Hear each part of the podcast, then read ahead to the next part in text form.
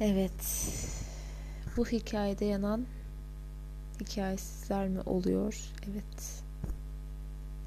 Çünkü bu hikayesizler sürekli bir yer edinmeye çalıştıkları için aslında ne orada ne burada oluyorlar. O yüzden de ee, ya kendilerine yabancı olan bir şey yapıyorlar ya da kendilerine oldukları gibi kabul ettirmeye çabalıyorlar. Yani sürekli kendisini bir ispat çabası içerisine giriyorlar. Dolayısıyla da ne orada oluyorsun ne burada oluyorsun.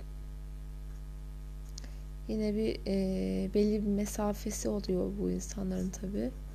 Yani çoğu öyle yani hani hepsi değil de belli bir kısmı belli bir kitle. Eee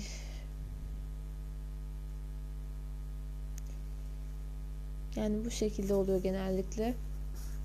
Çünkü e, yer edinme isteği sürekli olarak devam ettiği sürece eş zamanlı olarak o hikayenin başrolü olmak istiyorlar.